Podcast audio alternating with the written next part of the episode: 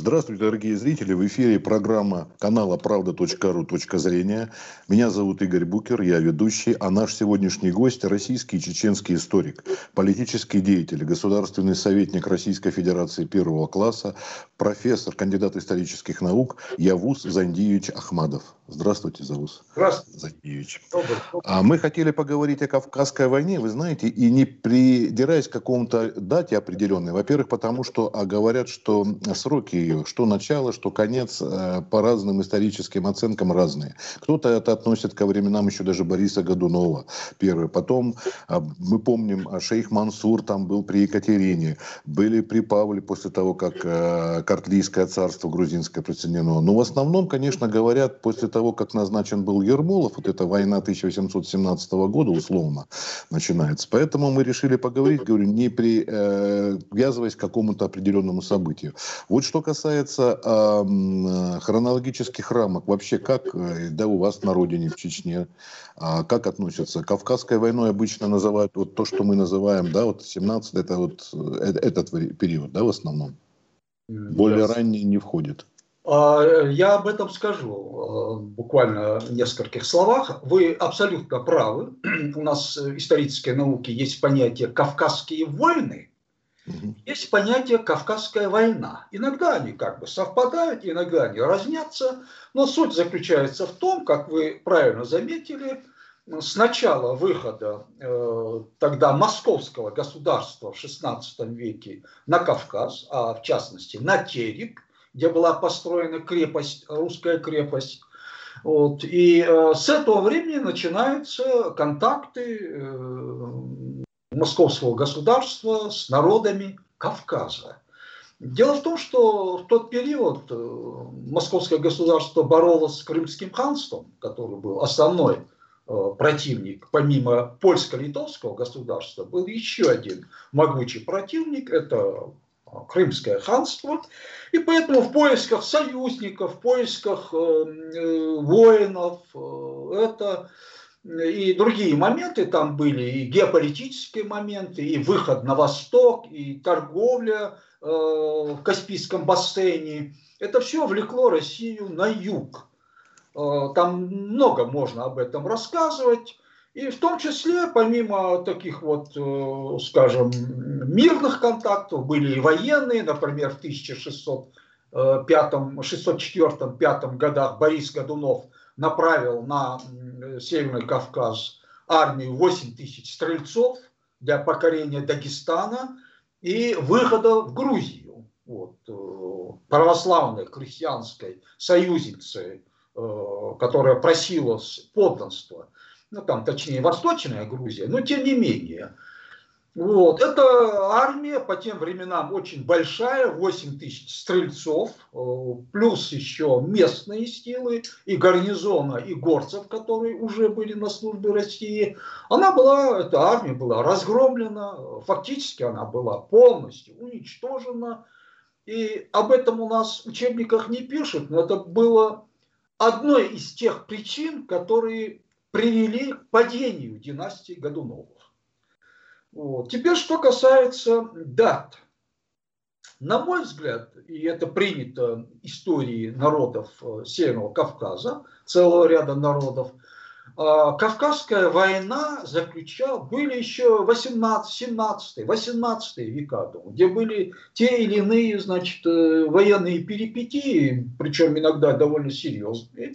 Вот, например, уже Екатерина II Великая ставила задачи покорения всего Кавказа, вот, всей европейской части Османской империи, всего бассейна Черного моря и создание некой такой э, Восточной империи во главе э, с внуком. То на это метили ее внука Константина, то на такой императорский новой империи престол метили ни много ни мало Григория Потемкина. И такие планы были.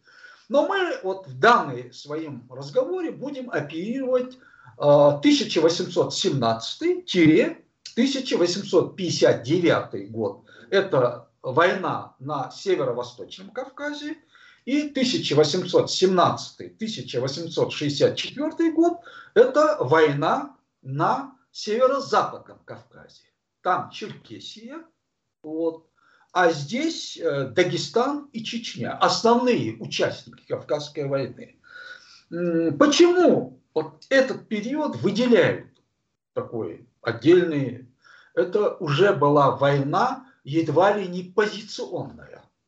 Понимаете, там вот линии обороны, наступления, крепостные линии, казачьи линии. То есть это речь шла о такой, я бы сказал бы, не, един, не единовременных экспедициях, там, раз в пять лет или раз в три года. Нет, это была уже постоянная война, как я сказал, едва ли не позиционная, где с обеих сторон действовали определенные организации.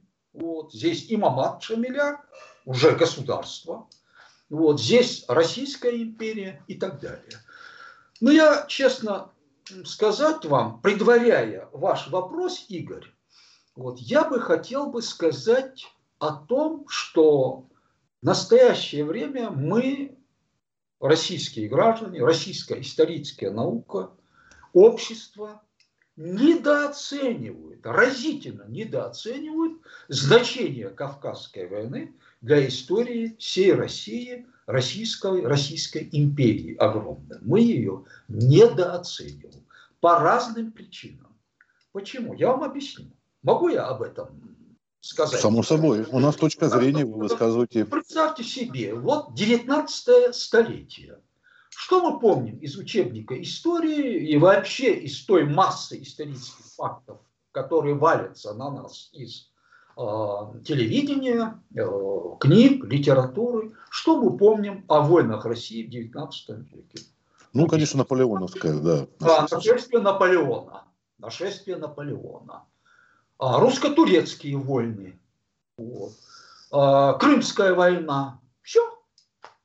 Ну, вы знаете, ну как сказать, русская классика об этом много, начиная с Валерик, стихотворения Лермонтова, и рассказы прекрасные Хаджи Мурат, а это, Русская леса Толсто. В 19 веке. В 19 веке русское общество знало больше о Кавказской войне. И я вам объясню почему. А, дело в том, что ни одна война в истории России до конца 19 века не была столь продолжительной, столь кровопролитной и столь затратной, как Кавказская война. Ну, шесть десятилетий считается, да. 500. Прошел и ушел в течение одного года. Вот. А, да, и по потерям, и по затратам, и по, так сказать, по этим масштабам. Это она не может сравниться с Кавказской войной, которая продолжалась на территории почти тысячу километров от Черного моря до Каспийского, в районах с очень сложным рельефом, вот леса, горы, а, потоки эти, э, горные реки там и так далее, и так далее, вершины. Вот. И а, с массами войск, которые были э, использованы в этой войне, с количеством войск, артиллерии и расходов, главное. Ну, только скажу, вот по цифрам Лаптева, это петербургский историк Лаптев, очень известный, я его с большим вниманием всегда читаю, и, в общем-то, он сейчас наиболее такой объективный в, своих, э, в своем изучении этой войны. Извините, пожалуйста, а вот а чеченские историки есть? Вы можете назвать кто-то Конечно. занимается этой темой? Конечно. Я вам вот представлю, например, такого историка, как Шахрудин Гапуров. Угу. Гапуров. Эта книга называется «Чечня в период Кавказской войны». Чечня в период Кавказской mm-hmm. войны. Так вот, на сегодня это наиболее, э, скажем, такой сильный историк на Северном Кавказе, который изучил Кавказскую войну не просто там как явление, там движущие силы, участники, там политические ситуации на Кавказе, вокруг Кавказа, там где нет, он, он изучил ее каждодневное ее содержание. То есть какие бои были э, какие были факты, события сегодня, завтра и так на протяжении 25 лет. У него более десятка монографий на тему Кавказской войны. То есть было а все хорошо задокументировано, получается, если да, он может. Да, да, он исследовал практически каждый месяц, каждый день вот этой Кавказской войны. То есть тут, как говорится, бери, читай и... Извините, я вас перебил. Вы говорили про питерского а, да, историка. Да, да, я просто... Приводит такие факты. Он говорит, что за период Кавказской войны а, погибло, имеется в виду и боевые, и санитарные потери. Санитарные – это болезнь, а, скоропостижные смерти, а, несчастные случаи, ну и а, смерть от ран. Ну, это российское вы имеете в виду? Это российское, да. Угу. Он, он оценивает как миллион человек. Как миллион человек. Для 19 века это громадная цифра, даже если она растянута на 30-40 лет. А что касается местного населения, тем более там же потом и геноцид был. Так вот, э, Чечня вошла в Кавказскую войну при Ермолове с населением 240 тысяч человек а вышло из нее с населением 150 тысяч человек вышло. Но при этом-то мы э, должны уже экстраполировать, а сколько было бы населения, если не было бы Кавказской войны. Где-то, учитывая высокий прирост населения, вот, там где-то получается около 450 тысяч было бы населения. То есть, в принципе, погибло э, почти 100 тысяч реально было уничтожено. И не родившихся, это, это вследствие болезни и так далее, получается еще ну, сотня, не менее сотни тысяч там получается. Да. Это была колоссальная плата для маленького народа. Это маленький народ. Да. Так вот, э, Лаптев говорит о потерях 1 миллион человек. Вот. А второй момент, как мы знаем, шестая часть государственных доходов тратилась на Кавказ, на ведение боевых действий на Кавказе. Боевых там э, с учетом... А это, на протяжении, это, это на протяжении всего периода или в отдельный период? А, Они может... Причем а, эти расходы нарастали. Угу. Они нарастали с ростом, а, с ростом значит, э, количества войск, армии, а, после, после значит, э, Крымской войны Россия смогла сосредоточить, например, только на северо-восточном Кавказе э, более э, ну, 250 тысяч солдат и офицеров. И примерно 200 тысяч на э, правом фланге, это северо-западном Кавказе. То есть почти полмиллиона. А, вот я вас, Владимирович, я вас э, еще раз перебью, потому что, смотрите, есть масса интересных вопросов. Например, а, ну, понятно, что затратно было и тяжело, да, мы об этом слышали, те, кто интересовался, я, в частности, тоже читал книги на эту тему. Но смотрите, вот а, неужели не понимали жители Кавказа, зачем им было сопротивляться? Потом, в конце концов, они поняли, когда они понимают, что Шамиль их уже не спасет, и нужно было сдаваться русским. Ведь если бы не русские пришли, пришли бы те же турки, османы, как они, при, помните, на Грузию давили, пришли бы другие силы. С Афганистаном в 1979 году такая же ситуация была, да? Если бы наши туда не вошли, там уже были американцы тогда бы. Я понимаю, и сколько ребят погибло. Мои ровесники, это была первая война, где вот мы туда попали. То есть мы можем это даже вот на наше сегодняшнее сравнить. Но неужели местные жители и не понимали? Понятно, что они отставили свою самобытность, свою, но дальше бы все равно надо какие-то изменения. История бы не стояла на месте. Мы все равно бы двигались. Может быть, не таким способом, конечно, нашли бы общий язык. Но вот сопротивление, неужели оно было так оправдано, как вы считаете? Это уже вопрос не политический не военный, не геополитический. Это вопрос уже а, касается этнографии, обычаев, мышления, традиций людей того времени. Вот мы, например, можем задаться себе вопросом, вот прямо вот сейчас, вы интересную тему затронули, да, человек в войне, этой темой тоже, я в определенной мере тоже Кавказская война занимался, и для меня это было очень важно. Да. Почему гибли мои предки, и надо ли было это делать? Кстати, извините, говорят историки, что это примерно для кавказского населения, это то, что вообще Великая Отечественная война для нас. Почти каждый в семье погибший есть. Да, ваших предков наверняка кто-то погибший был. Более долгой и, так сказать, вечной войной, там же поколения прошли-то, да. Вот. Так вот, я скажу так, как это, человек в войне. А, а, например, вот, почему крепостные люди шли на войну, которая им сто лет не была нужна, на Кавказ, например, и погибали.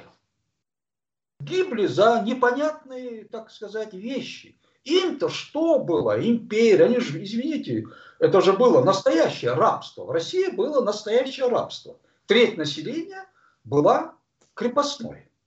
А в европейской части еще больше. Там половина населения состояла крепостнической зависимости. А это э, просто настолько было отвратительное значит, э, состояние, что об этом даже в советское время, в засилье значит, борьбы там, с, э, с помещиками, там, с капиталистами, там, идеологию, когда насаждали, об этом стыдились писать. Невероятный факт. Вот почему они шли? Вот так вот ставя вопрос, вот почему они погибали, за что, ничего не видели историческую перспективу. Я могу ответить только одно. Они а, почитали свое состояние счастливым. Они были свободны. Земля им давала пропитание. Они ни от кого не зависели. Вот. Они жили своей свободной, а, такой вольной жизнью, вопросы решались. Были же села, в Чечне же не было городов, например. Были села, общества, в горах, на равнине. И, в общем-то, то состояние а, земли, природы, общества, количество населения на единицу полезно обрабатываемой площади, оно было вот таким, ну, я бы сказал бы, идеальным для аграрной страны для аграрного населения. Не было перенаселения, не было каких-то сильных противников, тех же кавказских противников. А турки туда, в принципе, не доходили. Однажды достиг Чечни крымский хан в 1735 году, да и то был разбит. Вот, не очень хорошие разговоры он вел э, с представителями чеченского населения. И те сказали, ну что ж, Приходи и забирай все. Вот. Если сможешь, да. Приходи, забирай. Вот. Так что вот это вот, оно, э, этот вопрос ставил еще один э, российский автор, он осетин, осетин, российско-осетинский автор, вот, о том, что вот понимание свободы на Кавказе и понимание свободы, скажем, вот в стенах ГИМО, где он работает, оно как отличается. Да. Но дело в том, что э, ни чеченцы, ни дагестанцы не читали Жан-Жака Руссо, там, французских энциклопедистов, там, даже Пушкина не читали, там, понимаете? Там, да. Поэтому мы не можем за них отвечать. Я у, Пушкина, у Пушкина, помните, был конфликт в путешествии в разрум. Он описывает, как его вытолкал местный житель, потому что он вошел туда, куда запрещено вообще входить чужому мужчине. Они не понимали даже э, менталитета, как теперь принято говорить, друг друга. Естественно, да. Так вот я скажу вот что. Э, в чем, значит, еще причина. А, когда а, началось наступление России на Кавказ в XIX веке, вопрос ставился так – Никаких сантиментов. Вы должны покориться. И выполнять все, что от вас требуется. Понимаете? Вопрос ставился так. Наиболее дальновидные, наиболее, так сказать, э, продвинутые вожди чеченского народа, тот же Тайми Бейбулат, они предлагали некий переходный период. Создание местного государства, дружественного России, которые будут развивать отношения, и в конце концов, ну, какая-то возникнет федерация, какая-то инкорпорация произойдет. Ведь э, э, не надо расценивать Российскую империю как действительно, ну, как вот некую такую, такое унитарное государство. В составе Российской империи находилось царство польское, потом его ликвидировали, правда, Великое княжество финляндское со своей монетой, таможней, парламентом, законодательством и даже со своими полками. Вот. Великое княжество финляндское. Потом, значит, э, Бухарское ханство, а, Хивинское ханство. Вот. Ряд территорий э, на Дальнем Востоке, те же Чукчи, они так и не были покорены, хотя в границах Российской империи не обозначались, но они об этом не знали. Да. Так что вот такие вот поблажки. Вот и поскольку, извините, вы заговорили на эту тему, сейчас вот да. очень модная тема по поводу а, установки и свержения памятников. Ну, вот памятник Дзержинскому на Лубянской площади, памятники, а, скажем, белогвардейским генералам, офицерам и Красной Армии. И вот, в частности, сейчас поднимают по поводу Ермака, покорителя Сибири, что вот местные жители не хотят видеть. Я думаю, что такая же тема болезненная была бы, если бы памятник Ермолову хотели бы установить наверняка, да? На Северном Кавказе уже стоит э, в 90-х годах, воздвигли, успели воздвигнуть пять памятников Ермолову.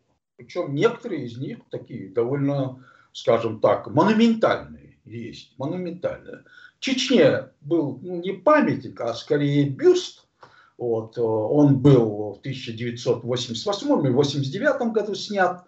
Вот. Хотя эту вот землянку его историческую вот, думали сохранить, как бы центр Грозного, откуда начинался Грозный.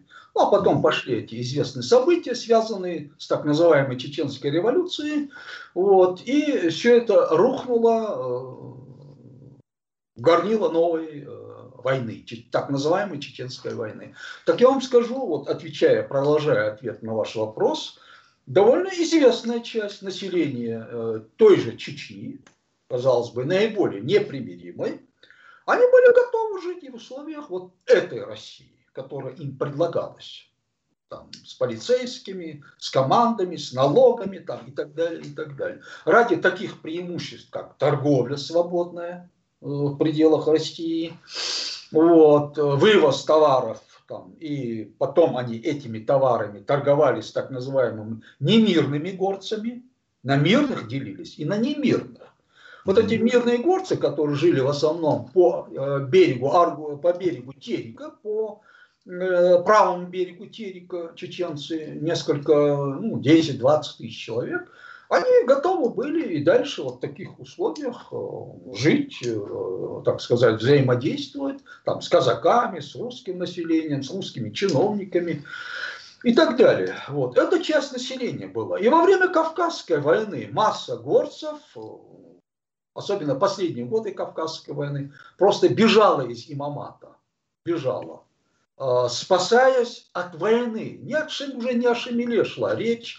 Речь шла об этой войне, которая превратилась за десятки лет в некую фантасгармонию, которая день, два, три, девять, десять, как мне рассказывал один э, участник, не участник, а человек, попавший, оставшийся в Грозном во время э, в 95 году, 90, в конце 94-95 года, во время обстрела российской артиллерии города Грозного, он жил в поселке Мичурино. И этот поселок обстреливался артиллерией пять дней, пять суток. Пять суток падали снаряды на этот мирный, беззащитный поселок, где никогда не было боевиков. Они просто туда не заходили, им нужны были такие прочные бетонные дома вот, в центре, там, где можно было воевать успешно. А здесь частный сектор. И говорит, после говорит, уже второго дня я был готов выйти, говорит, и умереть под э, этими снарядами, ну что день, ночь, час за часом э, били эти снаряды, и я уже говорит, начал сходить с ума. Так что люди просто начали сходить с ума. Вот. Их били, гоняли, уничтожали артиллерии и так далее. Это с одной стороны. С другой стороны, еще до начала Кавказской войны и даже во время ее, об этом есть десятки упоминаний, рассказов, э, документов, русские солдаты бежали в Чечню. Массами бежали. Каждый год 300-400 человек э, оставалось в Чечне. То есть кто-то не оставался, а кто-то оставался. Принимал ислам, вот, входил в общину, общество и растворялся. И э, вполне это реально. Э, Ермолов, когда в 1817 году потребовал возвращения всех русских из Чечни, включая пленных и дезертиров, ему ответили под страхом смерти, под, э, будем уничтожать он, аулы. Ему ответили, мы согласны выдать э, ваших этих, э, э, так сказать, пленных, мы вас выдаем, но тех, кто пришли к нам, беглые, и уже завели семьи, и это живут, мы их выдать не можем. Вот. Этого никогда не было в нашей истории. И вот согласились на войну. Будем воевать, но выдать не выдадим. Да. Я вам скажу, это смешно даже. Я на карте увидел хуторов э, Чечне, Малой Чечне, Петька и Андреевка. Два хутора. Понимаете? Петька и Андреевка. То есть э, там они уже хутора создавали, уже, так сказать, зажили. Да, ну, вот такие вот были вещи в этой войне. Вот, Евгений Закирович, а вот еще момент. Вы упомянули про крепостное право и как, почему крепостные шли. А ведь в то время на Северном Кавказе работорговля процветала, насколько известно. А, это э, хорошо, что вы задаете вот такие вот острые вопросы. Работорговля была. Была работорговля на Северном Кавказе. Но не так, чтобы она массовый характер носила она носила более такой экзотический характер. А рабов держать могли только люди ну, более-менее состоятельные, у кого был там скот, земля, где этих рабов можно было использовать. Да. А так как э, в Чечне, э, как и на большей части территории Дагестана, предполагалось социальное равенство, и на чересчур богатеющих людей смотрели косо, ну и рабство, ну такое, домашнее рабство это называется, когда там используют какое-то время. Но как только этот раб принимал ислам, то он вынужден был его освобождать, этого холопа. То должны были его освободить. Первое. Второе.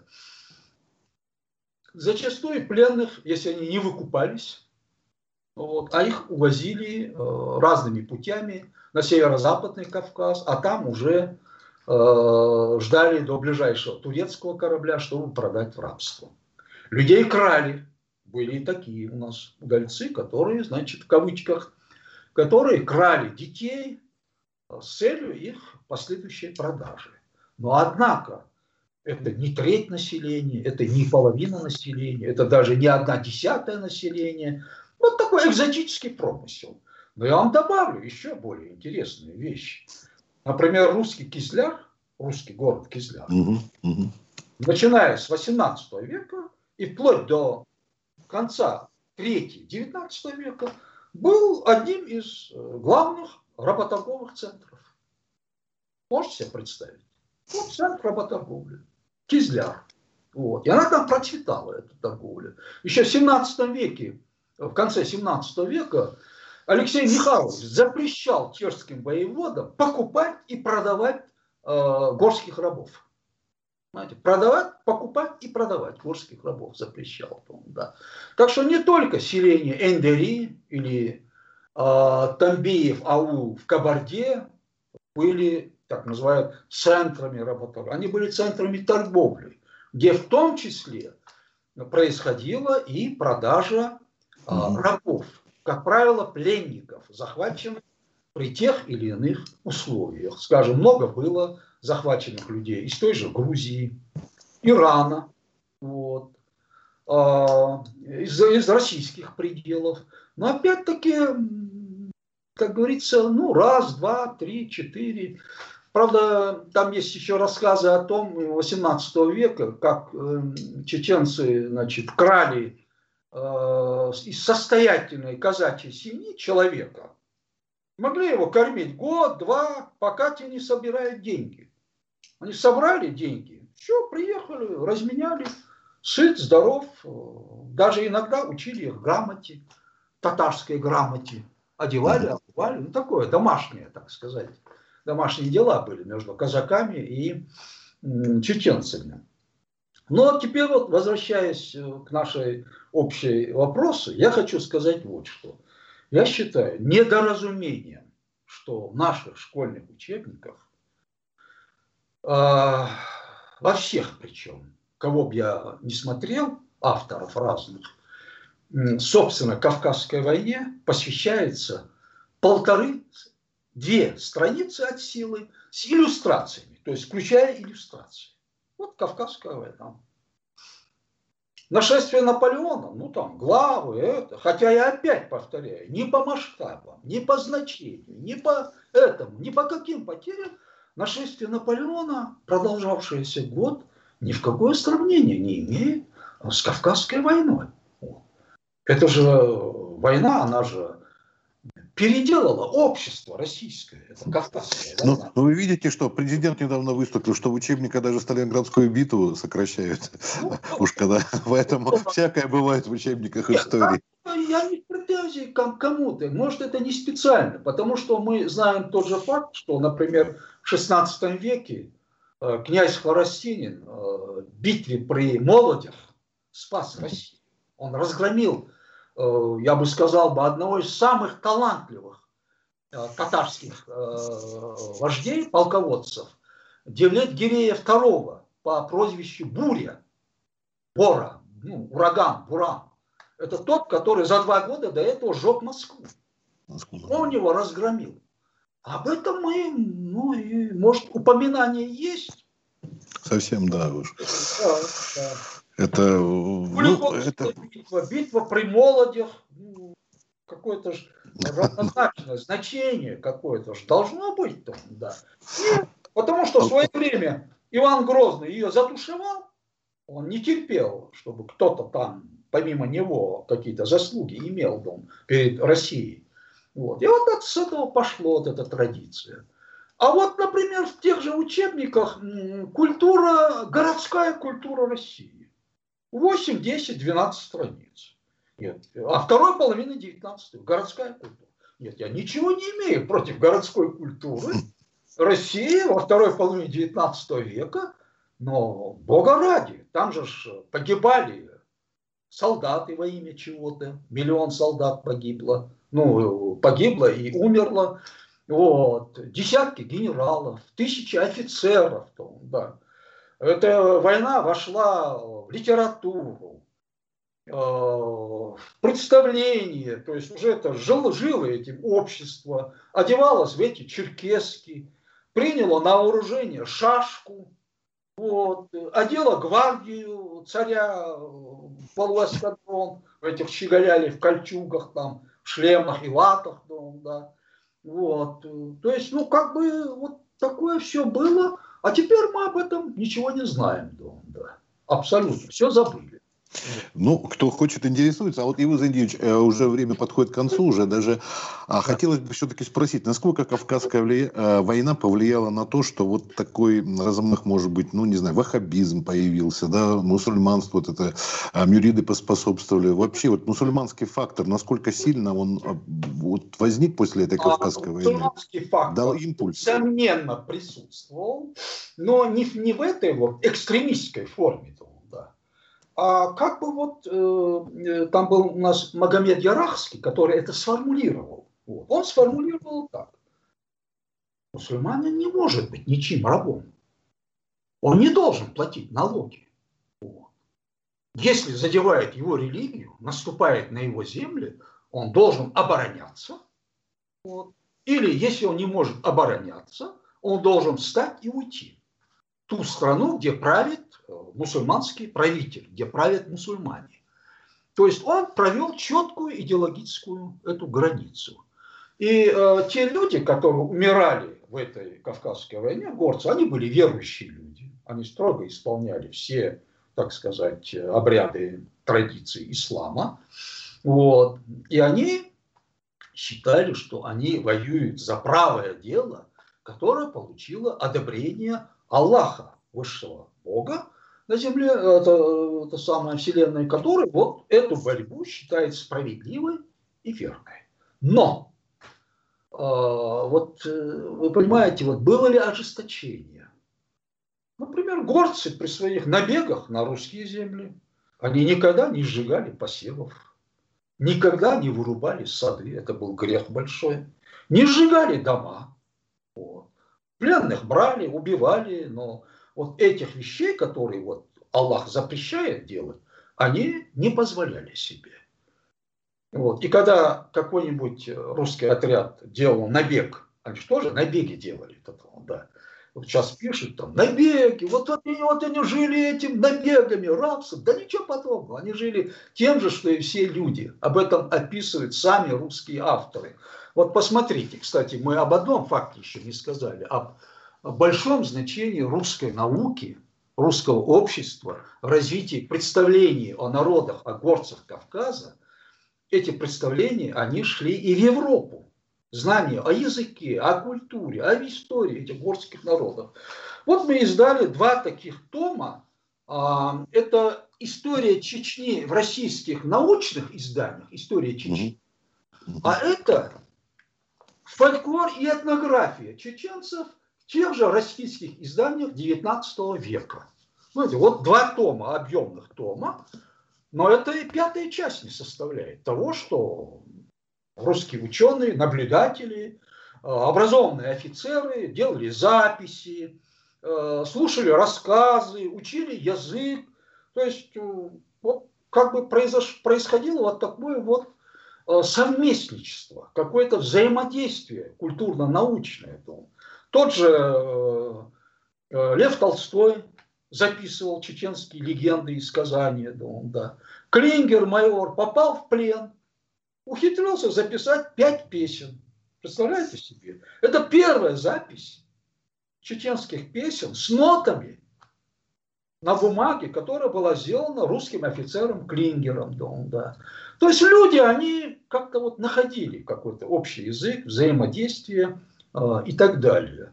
Поэтому, возвращаясь еще раз, да, религия присутствовала, очень сильный фактор – ну, тогда еще не знали религиозного экстремизма как такового. Там, как террористические акты там, и так далее. Это все явление, это цивилизационное явление. Не удивляйтесь тому, что я говорю. Терроризм – это цивилизационное явление. Он появился в Римской империи, это была высокая цивилизация.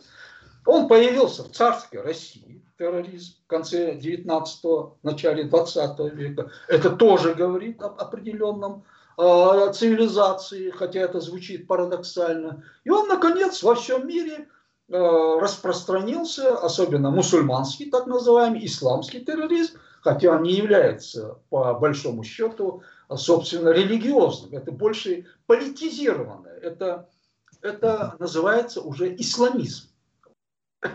Исламизм. Он распространился в 60-х, 70-х годах а, с ускоренным развитием мусульманских государств, врастанием их общей мировую цивилизацию и так далее. Дело в том, что для развития цивилизации, терроризма, так же, как и для проведения, э, скажем, таких э, акций, как уничтожение народов, вот, уничтожение, Холокост, там его назовем, там, э, депортация, там, Геноцид, да. Да, да, да, да. Вот для этого требуется определенное а, развитие. Например, нужны железные дороги, чтобы осуществить депортацию большого количества людей из одной точки в другую. Ну и так далее. Учет, контроль, записи, там, развитый аппарат, э, так сказать, э, административный, вот, охранительный аппарат и так далее, и так далее. Поэтому Э, там не было этих условий, да, они верили, да, они считали, что они идут по пути Аллаха, вот. Но когда закончилась Кавказская война, я просто подытожу, я хочу сказать о том, почему она закончилась. Ведь э, при тех условиях, когда, если бы продолжалась бы установка Ермолова воплощаться, то есть полное подчинение и никаких, так сказать, гвоздей. А вы же написали тогда, что вы подданный император. Ну и будьте добры выполнять. то, Да. Но Ермолов был агностик и масон. Вот удивительное дело, вот либералы того времени, либералы, типа Пестеля, там, декабристов, они почему-то всегда предлагали наиболее жесткие формы э, подчинения Кавказа э, России, Российской империи. А наиболее такие, казалось бы, отъявленные реакции, реакционеры, они, особенно начиная с царя, они всегда говорили, да, господа, генералы, да я требую, чтобы никаких жестокостей, чтобы было миром, чтобы с ними договаривались. Так вот, если бы эта политика продолжалась бы, Ермолова, которому сейчас ставят памятники, ради бога, вот, как говорится, ну, вам виднее, каков, как говорится, народ в этой области, ну, таков и герой, да. Вот, э, э, поэтому э, я считаю, что сама война, сама война прекратилась еще и потому, что, во-первых, народ устал, конечно, да. Устал он, не устал, но я вам скажу так, может быть, тоже это будет парадоксально. Эта война могла продолжаться вплоть до Горбачевской перестройки. Вот. Тем же успехом, с теми же перепадами. Вот. А в чем дело? Почему она закончилась? Она закончилась прежде всего в умах российского общества, которое предложило этим горцам в э, э, устами того же Борятинского, а до него уже эти планы вынашивал э, другой образованный значит, наш генерал, командующий почти 20 лет – на Кавказе. Вот. Господи, ну не, не буду сейчас. Так вот, Борятинский впервые четко определил и четко провел эту политику. Какая? Надо договариваться. Понимаете? Надо договариваться. Хватит воевать. Да. И он начал договариваться вот, с наибами, генералами Шамиля, с ведущими вождями значит, обществ, племен, вот, которым предлагал конкретные деньги, конкретные земли и конкретные условия сдачи. Никаких налогов, никакой службы в армии, никаких там это, это, это, это, а наоборот, значит, вы в условиях империи обретете то-то, то-то, то-то, то-то. Да. Вот на этих условиях постепенно э, произошло это вот взаимное примирение, так сказать, переход Э, имамат рухнул. Вот, рухнул имамат под воздействием военной силы и внутренних своих, так сказать, социально-экономических неурядиц. Вот, наступил мир. Причем он наступил сразу. Не так, чтобы потом какие-то продолжались там. Ну, было пара, одно восстание было, этого Байсангура Беноевского, мужественного человека, буквально через год восстал. Вот. Но она война закончилась, да люди вернулись к труду. Пусть э, плохо или хорошо, но, по крайней мере, первые 20 лет в составе империи для тех же чеченцев, дагестанцев ну, оказалось неплохо. Да. Они действительно реально втянулись в экономическую систему России. С черкесами получилось хуже. Их выгнали за пределы а, их земель, Турцию. А, это неправда, когда некоторые историки, пытаясь кого-то обелить, который уже в этом обелении не нуждается совершенно, кости этих людей уже давным-давно истлели, вот, никак это не может ни на что повлиять. Это э, современное русское население не несет никакой ответственности за деяния 100-200 лет назад, по, по понятным причинам, да. Поэтому э, зачем это делается, ну, не совсем ясно. Хотя, хотя это тоже ясно. А, это население было изгнано. Они уехали в Турцию, ну и по пути, и до выселения их согнали к берегу Черного моря, ну и год там не кормили. Естественно, они начали болеть, умирать. Потом, значит, Турции, хотя сам султан был получеркесом, он бросил много денег на это, на обеспечение и так далее. Чиновники это все растащили. Вот, и они погибли огромными массами, умирали. Вот. Это была, конечно, трагедия. Это был, так сказать, вот, один из первых геноцидов, вот, э, крупных геноцидов в истории Европы. Вот, история Европы. Это в, в Африке что происходило, мы не знаем. Но мы знаем, например, что те же французы в Алжире уничтожили более миллиона человек. примерно в то же время. Миллионы алжирцев уничтожили. Да. Там тоже был свой Шамиль, Абдул-Кадр, Халиф Абдул-Кадыр был, угу. да, угу. который также сдался, как и Шамиль. Шамиль, ну как сдался? Он сознательно пошел в плен. Вот сейчас был недавно спор, там, в Чечне, в Дагестане, вот сдался, не сдался. Нет, он не знал, что идет, его пленят. Там, ну, как говорится, вещи немножко такие, понимаете, фольклорные вещи. Нет, он сознательно, он считал себя заложником и говорил так, пока я здесь, в Калуге, на Кавказе восстания не будет. Я Кавказ. Он считал себя заложником, чтобы люди могли жить мирно там, в Дагестане и в Чечне, живут мирно, пока он в Калуге. Понимаете? Он как бы олицетворяет собой перемену полную курса.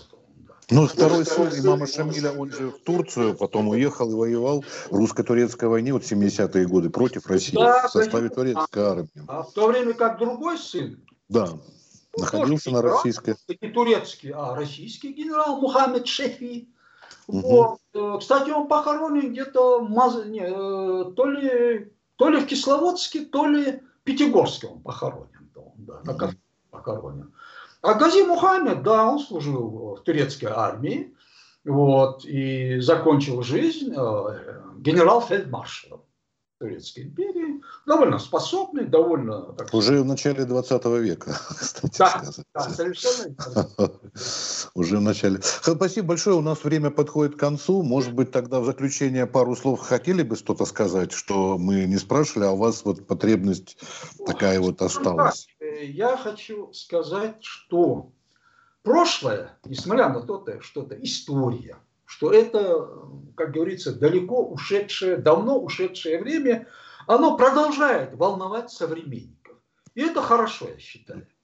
Потому что история, она, конечно, наука. Она пытается оперировать там, инструментарием, э, так сказать, э, тем, который используется во всех науках. Это метод научного познания.